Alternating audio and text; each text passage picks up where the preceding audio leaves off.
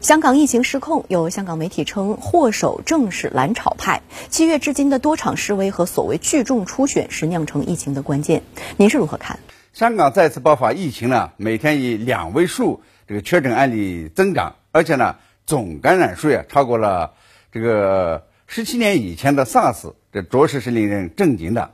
那么传染源到现在呢也没搞清楚，但是呢从时间逻辑上看，把香港爆发新一轮新冠疫情归责于蓝潮派还是有一定的道理。反对派呢发动七月一日的非法游行和所谓的立法会选举初选，导致了大批的人流聚集。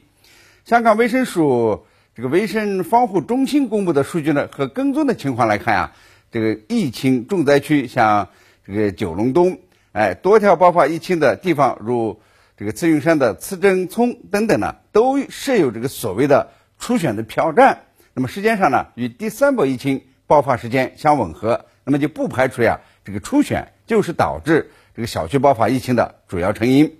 那么香港的不少医生呢也指出，蓝潮派的忌讳及其所谓的初选，大大增加了病毒传染的机会，可能呢有受感染而无症状的人士。把这个病毒呢传染给了其他人，那就不排除呢第三波疫情呢就是由忌讳引起的。那么从美国的新一波疫情看呢，也是因为特朗普竞选机会等因素引发的。所以啊，对疫情的再次爆发呢，要保持高度的警惕，不能因为自己的这个政治私利和政治蓝潮而让更多的人呢受灾受难。